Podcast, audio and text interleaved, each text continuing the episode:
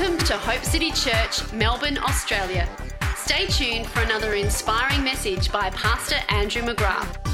So, you heard me pray today, and I did that on purpose because I want to give you insight into the way that God teaches me and how He is changing the way I see myself. Because unless that changes, we'll never exercise dominion. And it doesn't even come across most believers' mindsets that God actually wants to partner with them. They actually don't really understand the whole purpose of salvation. It's not just to get you to heaven, although that's a good starting point. How many people want to go to heaven? Okay, just for the others, the alternative is hell. so it wasn't a trick question.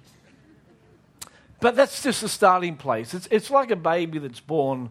You know, that's not the whole kit and caboodle. That's just the beginning. There's a life ahead to discover.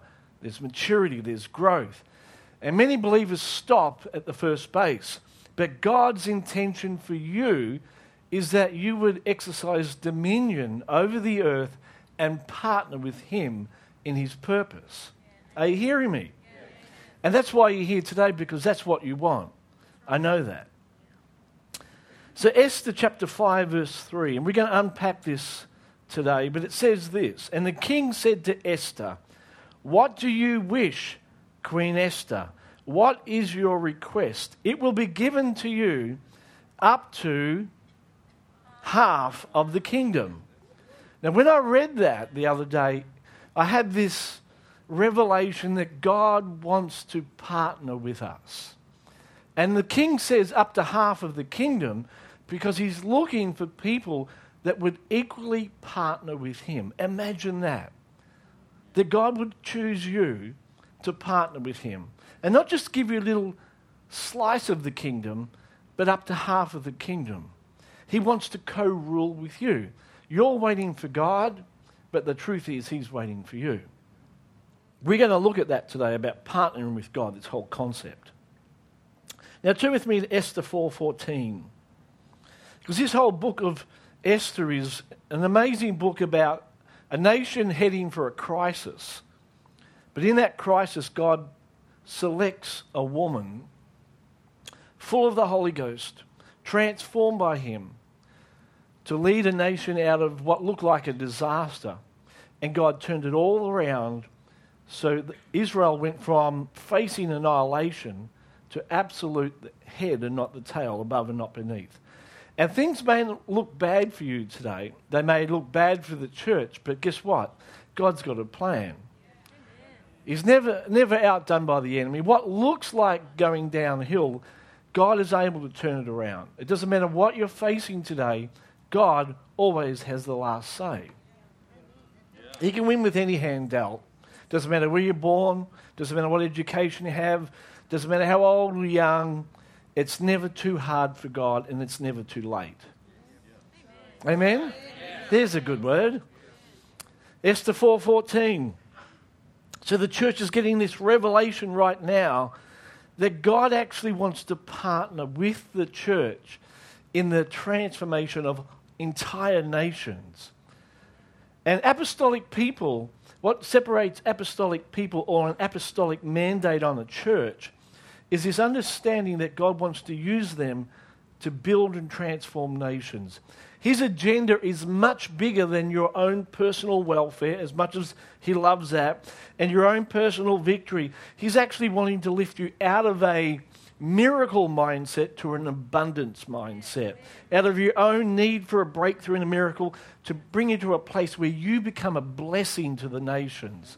He wants to elevate you out of a small mindset to a large mindset. Are you hearing me? And this is what God's doing today. So Esther 4:14 says if you remain silent this time, relief and deliverance will come Arise for the Jews from another place, but you and your father's house will perish. Yet who knows whether you've come to the kingdom for such a time as this? And so, right now, the church is getting an understanding that we have a corporate destiny, that this is such a significant time. Does anyone else feel that? Or is it just me and my own delusion? Now, this is a significant time. And I've been in church now for 50 years. And I've, it's a long time, isn't it?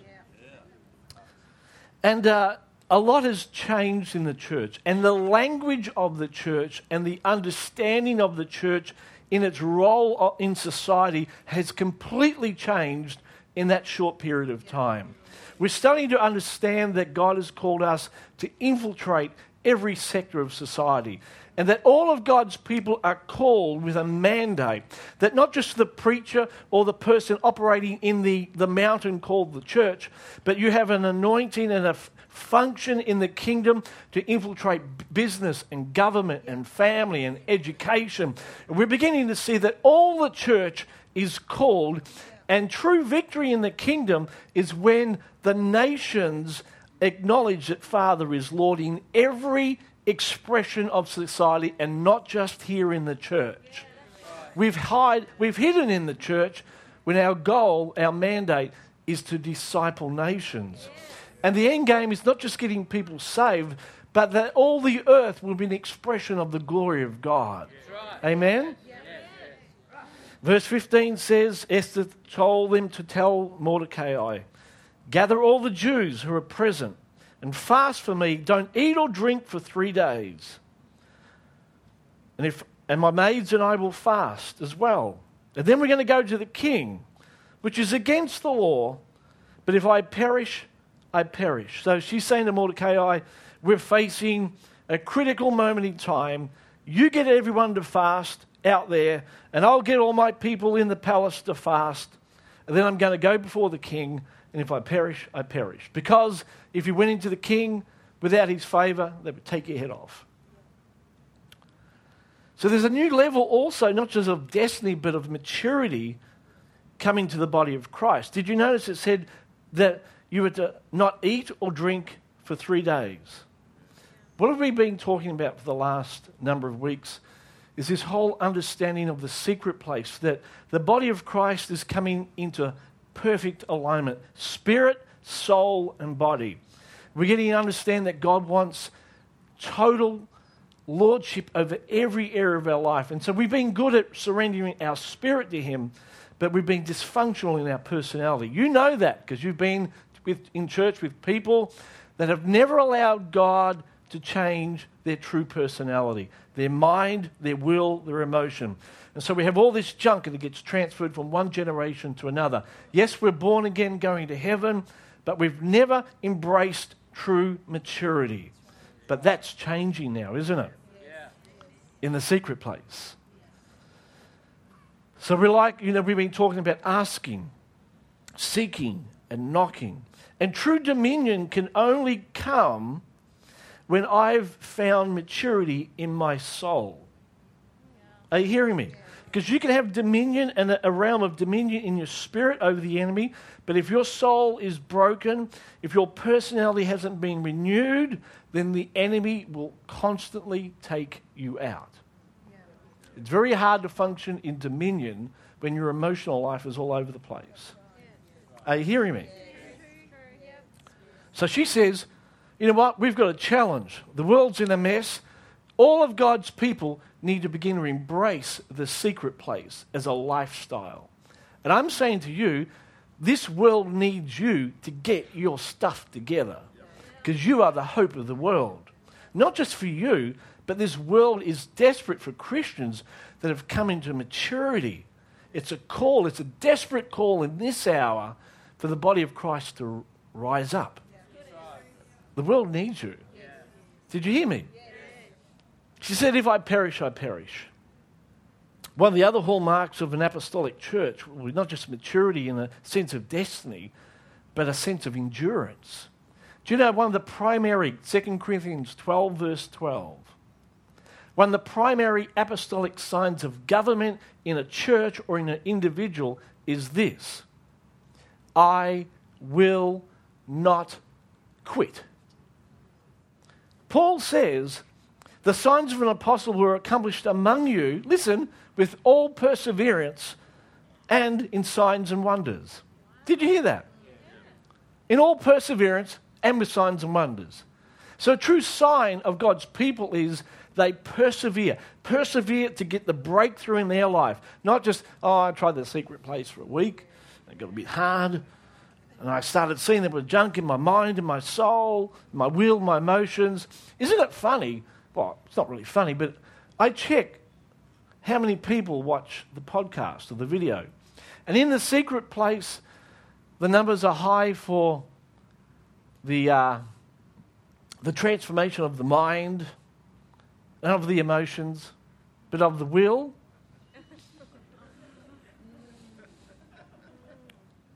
Because it takes endurance, it takes commitment, it takes, it takes discipline, thank you, to begin to bring those areas into alignment. And that's what's happening now. God is beginning to put a steel rod in your back that says, I will break through. Amen. I refuse to be the same tomorrow as what I am today. I will get this breakthrough. We will see this city won for Jesus. We will see all the mountains of society. I will die believing that this is God's purpose. And like Joseph, I will say, you, when you bury me, you get my bones and you take them to the promised land because that's where my heart is. I will die believing that this is God's purpose. It's a conviction in our lives that we live by, regardless of whether anyone else comes or not. Esther said, If I perish, I perish. And you've got to have that conviction that this is God's mandate for your life wholeness in your life and wholeness for a nation. That's got to be a conviction. You can't play with this. You don't give it a go, you surrender your life. Are you hearing me? So, Esther. Now, it happened on the third day, Esther 5.1, that Esther put on her royal robes and stood in the inner court of the king's palace across from the king's house while the king sat on his royal throne in his royal house with his royal smile. And it was when the king saw Esther standing in the court that she found favor in his sight, and the king held out to Esther the golden scepter that was in his hand.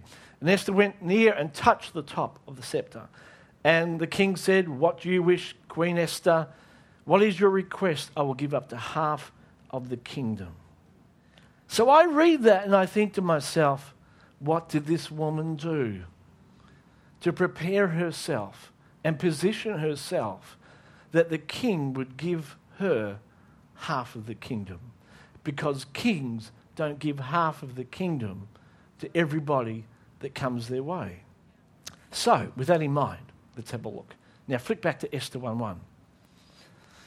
It tells us, in the, it came to pass in the days of the king, so verse 2, when he sat on the throne of his kingdom, that in the third year of his reign he made a feast for all the officials and servants, the powers of Persia and Media, the nobles and the princes of the provinces being before him.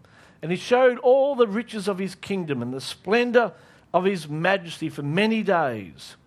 I want you to notice that as we begin searching for clues in Esther, right at the beginning, we see a clue that the king is in his third year of reign. So I'm thinking to myself, Andrew, how do I position myself to partner with God with such dominion that He releases to me half of His kingdom? In fact, He says, you know what? Let us work together. And that's why David, God said to, David, I will give you what's in your heart. Why? Because they'd come into such partnership and maturity that what was in David's heart was in God's heart. And what was in God's heart was in David's heart. So we see here that it begins this story with the third year. And so I, I, I begin to think, okay, so what, what's God trying to say? Third year. Well, when I think of the third year, I think of the whole concept of the third day of the church. So the king's in a season where, where everything's culminating, and we all understand, or many of you understand, that the third day church has a connotation to it. Do you remember? We see right through Scripture this whole concept of the third day or, or the number three. Do you remember David? He's anointed three times. He's anointed by Samuel with a prophetic anointing. So he's selected by God, chosen. Then he's anointed as a priest by Judah. So not only is he selected, but now he's being perfected in his inner world. But then he has a third anointing, a kingly anointing by Israel, where he then begins to offer dominion through his life. So he's going through those three stages of being selected, perfected, and then into a place of domination uh, uh, where he's extending the kingdom. So, this whole concept of the third day is God's people being aligned to a season where they're not just being selected as being saved and God doing a work in their life, but they're stepping into a kingly anointing where the kingdom of God is being uh, uh, moved right across society. So, this is right at the beginning, we're seeing the king's intention for the rule of God to come through all of society. Do you see this? Yeah. And this is what he's saying. It's the third year reign of the king. We are now in the third day of the church. Are you hearing me? This is, this is all designed by God. In the seventh day, he rested. And so we're also in the seventh day as well. If you look at Bible history, 4,000 years of the Old Testament, and now we're in the third day of the New Testament. We've passed 2,000 years and entering into that third day season. So we begin to understand that God has a plan in mind. He's not just throwing out his cards, he's strategic. And he's saying, right now, you are part of the third day church. And so that means I've got to start thinking like a king. See, if you're thinking in a priestly mindset, or you're thinking over here in a selection mindset, it's okay just to be saved. You are, you are missing the timing of God. For we are now in a season where God is wanting to issue, through His church, dominion on the planet. And the glory of the Lord will be covered over all of the earth. Are you hearing this? So I'm thinking, okay, the king has got something on his mind. You've got to know what's on the mind of God.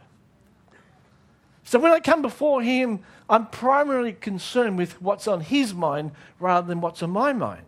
If not, you'll stay in the f- first day anointing. The third day anointing is anointing of partnership. What do you want to do with me on the planet? Are you hearing this? Is this the way you pray? So, as we read down, Esther 1, verse 5, the, fe- the king makes a feast lasting for seven days. He's handing out the wine. You can drink as much as you like. You don't have to drink a lot. So we're in a season where the Spirit of God is being poured out without measure. It is a day of the king's favor like never before. Double anointing. There is as much as you can take. You can drink all day long. Sounds like a party to me. Cordial, of course. But it says in verse 9 the queen Vashti made a feast for the women. Now, don't be offended, but in some contexts in the Bible, a woman can be a picture of the soul. I don't have time to go into all the detail, but you can see that in the book of Psalms. You can see that in Eve's relationship with Adam because Eve came out of Adam. The soul comes out of the spirit, joins together, becomes one flesh, and the soul expresses the spirit. The woman comes as a helper for the man. Okay? So, so this woman is a picture of the soul in the palace.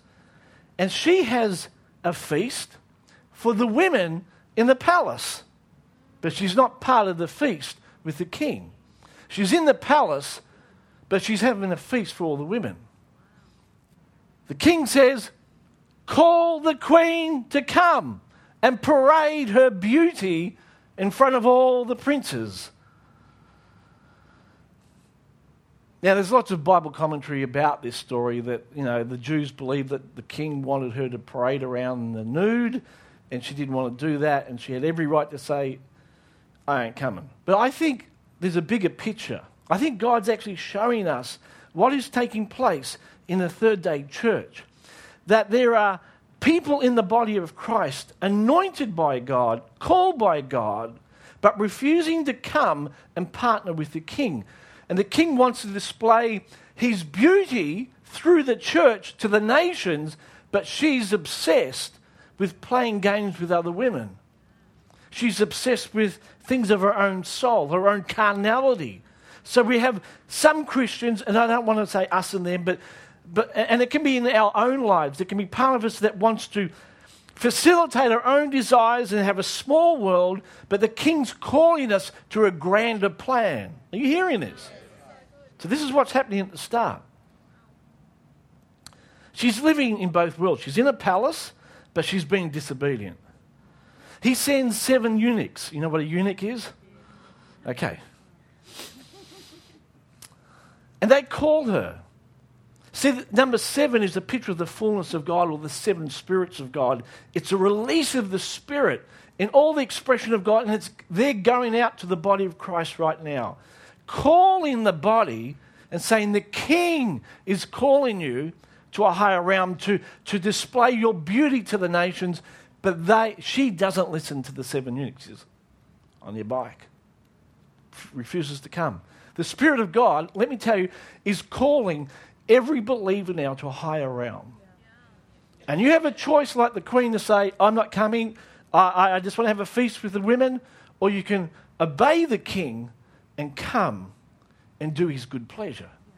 So the King gets angry, and he says, Right, you're no longer the Queen, you're out of here, Jack. I'm going to raise up another. And here's the thing. See, they, again, some commentators say that she lost her head it doesn't say that, but what we do know that she was banished from her function as a queen.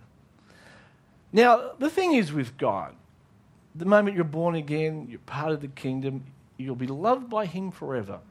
You can be a son, but a naughty son. And not fulfill your calling and your destiny. So He banishes her and says, Right, you will no longer function in the fullness of your authority. And He looks for another. And the great thing about Esther, she's nobody. And the search goes out who will respond to the king? Who will bring delight to the king? So Esther's selected along with another, a number of other women, and they bring all these beautiful women into the palace.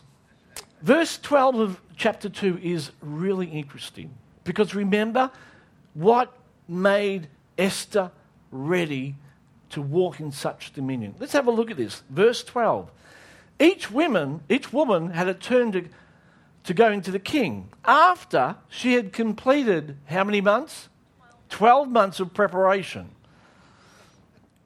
12 is the number of the apostolic church. It's the alignment. It's the Trinity, three times four. It's the Trinity's full purpose being seen in creation, which is four. It's government. And so we're seeing here there's something she did that positioned her into a realm of government, self government, that God could say, You are now ready for me to exercise dominion through. You've got to prepare yourself for dominion to flow through your life. Are you hearing me? Kingdom dominion requires preparation. For if you don't, and I'll talk about this later, if you go into the mountains of society and you don't carry authority, you will bow down to the authority of that mountain, and you may look like you're succeeding, but you're just operating under the spirit of that mountain. You have to come in with a different mindset to destroy the strong man before you can get into his house. Because the Bible says the strong man is not in the house, he actually meets you outside the house. And you have to have authority over him before you get in the house. So you've got to come with a different spirit. You've got to be prepared, operating under a different anointing. You can make a whole lot of money out there in the, in the world, and it looks like you're being blessed by God, but you're just operating under the system of this world. So, 12 months. For six months, with the oil of myrrh, which is an oil of intimacy and also embalming, getting ready for death. And also six months with perfumes that beautify women. beautify. What's women, women a picture of? It's a picture of our soul. 12 months getting my inner world ready to rule and reign. So, do you know what they did? This is what they did. They would dig a hole in the floor. They would light a, fly, a flyer. They would light a fire under the floor. What's that a picture of?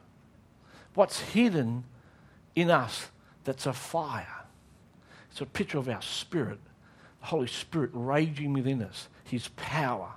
And then over that fire, they would put a pot and they would put all this perfume, myrrh and precious smells, and they, it would begin to rise up. So the Spirit of God beginning to bring revelation. Myrrh, intimacy, vulnerability, death. He's beginning to deal with wrong mindsets. And, and, and what they would do is they would come over, the women would come over this fire, they would take all their clothes off, and then they would get like a, a sheet or whatever, and they would create a tent, a tabernacle. And they would allow all this fragrance to come up to them. They would begin to perspire, and all the gunk would come out, and all this fragrance would come in for 12 months. So, as we allow Holy Spirit to begin to burn in our lives, bring revelation, truth about areas in our life that need to be put to death, about revelation of who we are. We create a tabernacle. Remember the secret place. You're hearing this? It's amazing. And she's naked. She's been vulnerable. She's remember because the holy place is the place of truth. We encounter truth about ourselves and who God is. And the reason most people don't embrace transformation is they don't want to get naked. They don't want to be vulnerable and admit there's stuff in my life that needs to be sweated out. And there's things in, that need to come into my life so when I stand before the king, I smell like a transformed person. Are you hearing me? So she did this for 12 months. And at the end, when she walked into that palace, whoa, is that blue stratos I smell? If you've been around a long time, you'd know Blue Stratos. So that tells me that this was not by accident that when she walked in, the king was willing to give over half of his kingdom. Because here's a woman that has been totally transformed and ready to exercise dominion. So I say to you today that God's not going to hand you dominion until you go through preparation. Until you go into that secret place and every single day you get naked before the Lord. Not, not literally, but spiritually. You say, Lord, here, here I am, vulnerable. Begin to strip away every religious, poisonous, mindset, things from my past, things from my family, traditions of man that have been highlighted over the revelation of who you are, every excuse I have, every stronghold, everything that's in my life. And I, I know they're there. But I come before you and I say, strip it away, sweat it out. It's, Paul says it's putting off the old and putting on the new. And then begin to allow your fragrance to enter into my life. See, we need to do this. I think about this, and I think this is exactly what God did with Israel. They were caught in Egypt.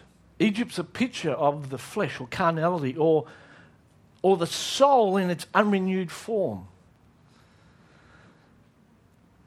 And so God had to sweat out all the junk that had come in them. And I want to say to you today, that there are specific things that you are going to have to get under the tent with God and allow Him to deal with before you can enter into dominion. Can I just list a couple of these things? In Egypt, they had a slave mindset. So Esther gets under the tabernacle, the tent, and God begins to speak to her about a slave mindset. When Israel went, well, they weren't even Israel, when Jacob went into Egypt, he was a family of 70. When Israel became a nation, they were in Egypt. They'd only known slavery. Slaves are told what to do, they are controlled, they don't think for themselves, they have a slave mindset. They are not people that are independent in their thinking. We have a slave mindset in this world, in this nation, in the church. We want people to control us. We don't want to be independent in our thinking. When people start questioning the way we think, we conform.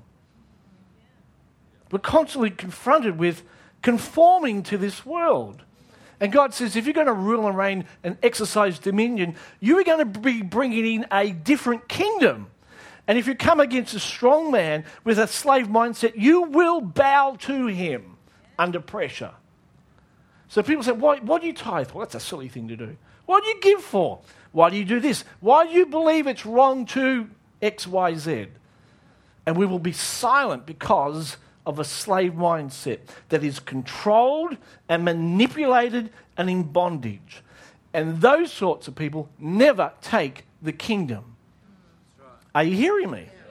So Esther has to learn that if I'm going to exercise authority with the king, I'm going to have to think differently. Let me tell you something. Have you noticed that God never responds to people in their pain and their small mindedness? If you're going to partner with God, you're going to have to understand the way He operates. Gideon says to God, You're not very nice, God. Where were you when I needed you? Why have you deserted us? God doesn't answer him. The reason God doesn't answer some of your prayers is because you're saying the wrong thing.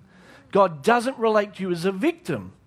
So the reason we can't partner with him is he speaks a different language. He's waiting for us to get to his level. Abraham, get out of that tent because all you can see is that you're childless. Get out with me and look at the stars. You want to exercise dominion with me? Then you've got to think and talk like me. He will love you forever, but he won't partner with you. Just saying. You can disagree, but at least find a scripture to back it up. Because when I look at God, He doesn't communicate with people that are bound by a victim mentality. That's why the woman who is dying with her son doesn't see the prophet as the answer from God because she is bound by her small thinking. And Jesus would go past whole towns because of the way they thought. I could do no work there because of their unbelief. And you need to understand that the way you think and communicate with God and the way you see yourself in God will determine how you partner with Him. Are you hearing me? He won't get down to your level. Oh, get in, you're right there. I really did let you down. You are really small. I really, it's true. Your father is a loser. What was I thinking of to call you? No, this is what he does. You are a mighty man. He starts speaking at his level. And Gideon had a choice. Will I come up to his level or I miss my opportunity? God will not get down to your level of self pity. Who, me? Who, me? How could you change the world? Oh, please. Oh, please. God says, Didn't I put my spirit in you? Yeah, but you don't understand. I've got no education. I'm silly. I'm this and that. Oh, yeah, I forgot about that. What was I thinking? Hmm. Okay.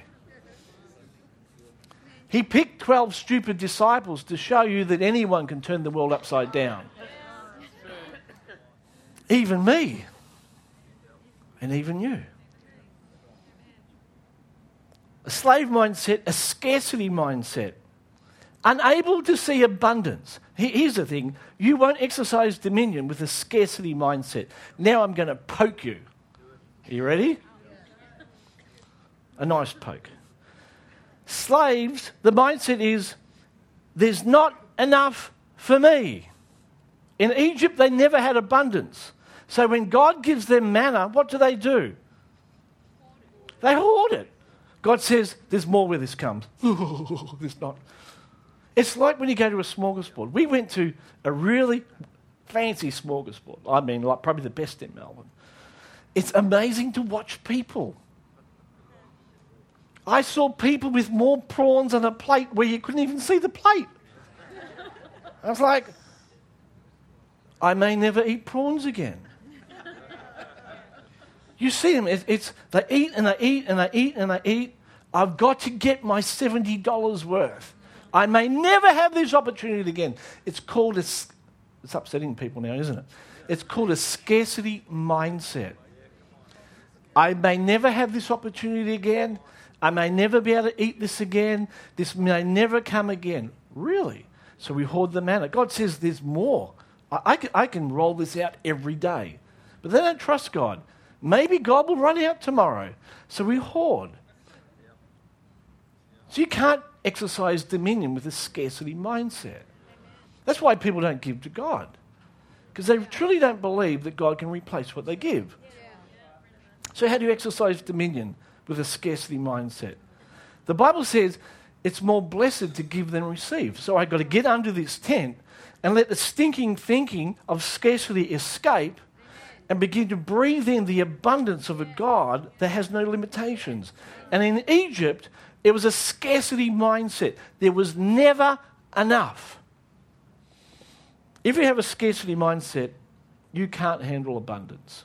You're the sort of person that goes to motels and cleans out everything in the motel. And if they would let you, you'd take the sheets. I can see people coming out with the beds on the back, tying it onto the roof, clear out everything that's here, and the poor person goes in, owns a motel, and it's just a shell. And they'd peel off the paint if they could. You go to their houses and you open their, their pantry and there's these little things of Vegemite. Like, you can't buy them at the shop. Where did you get them? There's like. They come to your house for dinner and they take away all the scraps. I'm glad we can laugh about it. But do you see? You can't occupy mountains, kingdoms for the Lord, if you operate under a fallen system. As soon as you come in, he has authority. 2 Corinthians 10.4 says the weapons of our warfare aren't soulish weapons, but they are mighty in God for the pulling down of strongholds, scarcity. He finishes by saying, We'll be able to punish all disobedience when your obedience is fulfilled. You can't punish the enemy and pull down his kingdom if you're not in obedience to the kingdom of God. The enemy is hairy, but he's not stupid. He knows what operates in your life. He understands kingdom authority. And if you operate under his authority and you bow to him, you are finished before you start. You will never partner with God. But the alternative is if we refuse to bow and we believe that truly is more blessed to give than it is to receive. If we have an abundance mindset, we will bring the kingdom because the world needs people that truly believe there is more than enough. The more you give, the more you receive. We heard today a hundredfold in this life and the life to, t- to come. But the reality is, most believers have not spent 12 months sweating over a hot fire. So that's a reality in their mind. So when they come to a mountain, they have authority. Slave minded, scarcity minded. Is there another S somewhere? Simple minded. Slaves don't think big, like complex. Their life revolves around this routine, simple, simple. Get up, go to work, come home, go to bed. Get up. Simple. Simple lives for simple people. But a king embraces complexity. Now, here I want to get inside your head. You need, as a child of God, to embrace complex situations and thoughts. How can you help the kings of this world if you can't see, you're, you're either a problem or a problem solver. How do you get blessed? The more problems you solve, the more elevation you have, the more, the more that you're a, a gift to this world. Complexity, thinking about how to fix problems. But of the church get up, go to work, come home, open up the sport, shut the sport, go to bed. You are called, church, to embrace complex thoughts. You have, I believe, the mind of Christ. That means that you have wisdom, access to the treasures of God. So you need to, oh, but I'm just a simple person. No, you need to get under a tent and you need to sweat because you have been renewed when you got born again. I don't care how great your IQ is, smart people are stupid as well. There's a lot of professors that keep leading the world down the wrong path. You have the mind of Christ. You are able to embrace complex situations like Solomon, who's presented with situations where they want to cut up children, and he's able to see beyond.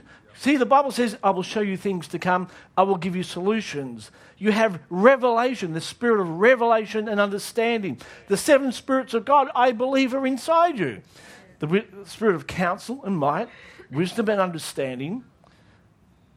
And you say you've got nothing to offer, and you just simple minded people in a simple minded world. This world needs great Christian thinkers who ponder, who look at things and say, why is France being targeted now? Why? What's behind that? Okay, God, under the tent, begin to speak to me so I can exercise dominion. Are you hearing me? And it's for you. Simple minded people, slaves, scarcity, and small minded people. Unable to think big. So when Joseph gives the land to his family, how many are there? 70. And he gives them the land of Goshen. I think that's how you pronounce it. Think about it 70 people in a vast land. Now we have 2 million people in the same place. Crammed, small. They started out big. They said of the promised land, this is a land that eats us up. In other words, it's too big. That house, I could never live in it. It's too expensive, it's too big. I don't deserve I don't need a spare room. What would I need a spare room for? We can make do with one car. We can carpool. Why do I need extra money in my bank? Maybe to bless somebody. Maybe because God thought you'd be a blessing to the nations. Small minded. So Esther's, see, if you're going to rule with God, you've got to think of the large, grand scale. Now, I know there's all, you know, you can say, yeah, but just, we're all mature people can use our brains. I'm not saying build a palace with 10,000 rooms. I'm saying God wants you to think big, big, big. And I'm constantly confronted with my small mindedness. So the house we're in now, I remember so clearly when I walked in, I looked at our bedroom and I said to the Lord, I don't need a room this big. Because we've got a really big room. It's as big as some people's homes. it Feels like. It's just wasted space. Where you could, you know, I could exercise my room. And I heard the Lord say, I'm trying to make you think big. I want to enlarge. This is this room's not. Forget about the room. See, the whole thing is, God's got lots of homes. Don't get hung up about that. But I'm actually trying to do something in the way you see life. You see yourself. You see the church. You see the city. You truly think this city is too big. It'll eat you up. If I go out in that big bad world, it'll eat me up because it's too big. So Esther's having a mind shift change. And some of you think way too small. This is victory for you. And, look, don't walk away thinking, he's so mean. I'm not trying to be mean. My job is to get in your mind and stretch it. And if you're offended, it's because you have a stronghold. Strongholds, we embrace them, we justify them, we legalize them, and then we defend them. Take ownership of your situation, and then when someone prods, you defend it. Well, you don't know. My circumstances. You haven't seen him. My friend, you need me. You need me to get in your mind and say, there's more. What did God say to Abraham? Abraham said, I'm childless, God. And he goes, Oh, I'm sorry about that, mate. Get out of your tent. Come out here to my world where you don't know how hard it is. I've had to put up with this. Get out. Abraham thankfully obeyed God, Enlarge the place of your tent, let them stretch the curtains of your habitation. Strengthen the cords, uh, lengthen your cords, strengthen your stakes. For you shall retreat and be limited Now you shall expand. Expand. Say that word. It's a good word to say over yourself. I am expanding on the inside. I think bigger thoughts. I think bigger. I think bigger. Bigger influence. Bigger victory. More money. Why do I say that? Because we need to do more things. We were planning yesterday at Hope City Mission. We have big dreams for big people. But it takes big money. So you've got to think bigger. So if you're satisfied in this year with $10 in your bank, you need to start thinking bigger. But you don't, I'm, a pensioner. Well, I, I, I'm sorry. I, I didn't realize that. I'm sorry. I'm sorry. I'm sorry that exclude you from the kingdom, that God can't work with pensioners. Mark 10, verse 75. I can do all things except bless pensioners through Christ who strengthens me. Sorry, widow, I can't multiply your oil because you're a widow.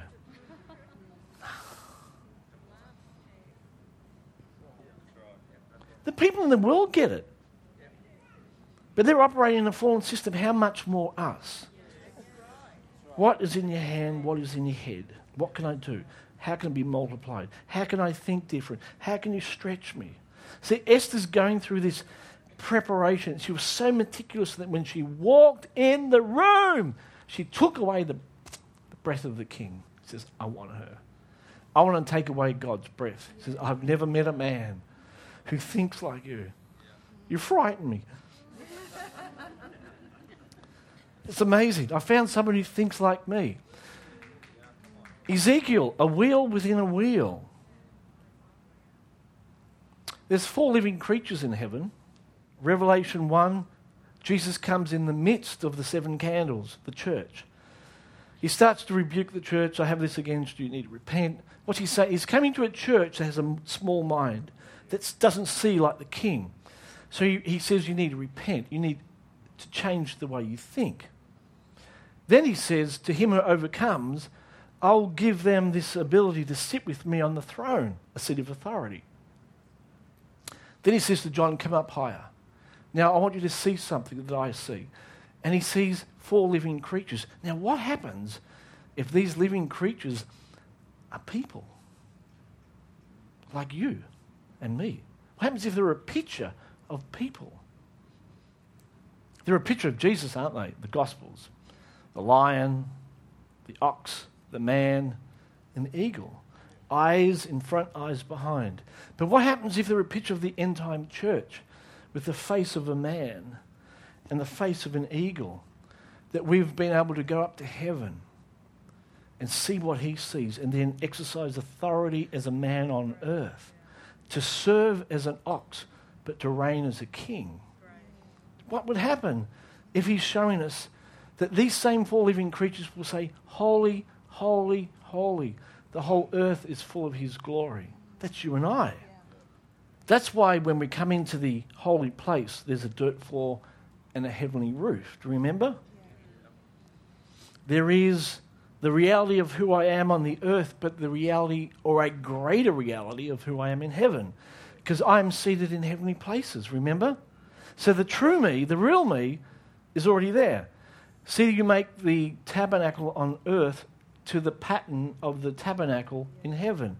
He's saying the you that you build on earth better resemble the you that's in heaven. So when I'm in that tent, I'm saying, God, what do you see when you see me? Take away all this dirt floor stuff and create a heavenly pattern in my life. I want to function in dominion. Because you know what? When I'm in heaven, I will rule and reign with him. But will I rule and reign with him in any greater degree than I rule and reign here on earth? Read what Jesus says in the parables, and make your own conclusion. So we have to prepare our lives to reign with Him and exercise dominion. I'll finish with a little story. We were going up into the country for a two day holiday, and I looked at the weather forecast a week before, and it said heavy rain, heavy rain. Have you ever done that? Planned a holiday, and there's you've got little window, and it rains in that window, and it's sunny skies, both sides. Thank you, Jesus, for making the best of this occasion in my life. And I thought, oh, I had no choice but to go in those two days. So as we're in the car, it was weighing on my mind because I wanted to really enjoy myself. And you can't enjoy yourself when it rains outside. And so in the car, I felt the Holy Spirit say, exercise your dominion. And it wasn't so much about the holiday of the rain, but God was teaching me how to partner with Him because I'm changing the way you think. So in the car, I sit in front of all the kids. I said something like, I rebuke you, rain. It shall not rain. It will be dry. It can rain at night if you need the rain, but you will not rain during the day and ruin my holiday. In Jesus' name. And was there any sniggers? maybe a couple from others. But I said it and I kept driving. And we had two days of great weather cold, but no rain. And I said, See? I knew that. Not really. And it rained everywhere else. In fact, it rained in Melbourne, and when we returned, we drove into rain. But God was saying, This is what I want you to do. I want you, it's not so much about the weather, although that's a good thing to do. But I want you to learn how to partner with me. I want it so change the way you think so I'm able. See, I think if God was ever frustrated, he would be frustrated with a people that aren't able to partner with his great purposes. And he's tied by our unbelief, our small thinking, and our lack of preparation. And so he, he doesn't sit up and, it pains him because he says, oh, you know, he says in Malachi, why do you rob me? And we all think, oh, there you go again. God's jacked off because we won't give him our tithes. Uh, you say, no, you, you're robbing me of my pleasure of partnering with you. He doesn't need your money. He owns the cattle on a thousand hills and all the gold and silver. He doesn't need anything. This is about, see, tithing's about partnering. It's coming under Him and saying, You are Lord, I partner with you in your kingdom. It's a no brainer. In fact, it's the, after salvation, it is the most logical thing I've ever done. It's like, okay, you want to partner with me. I couldn't think of a better partner in all of, all of life. So we come under his covering because he wants to exercise dominion. If you will begin to think like he thinks and obey him in the way he thinks. So we say, Lord, do that in our lives. Does anybody want to get naked? So you have context when you listen to this.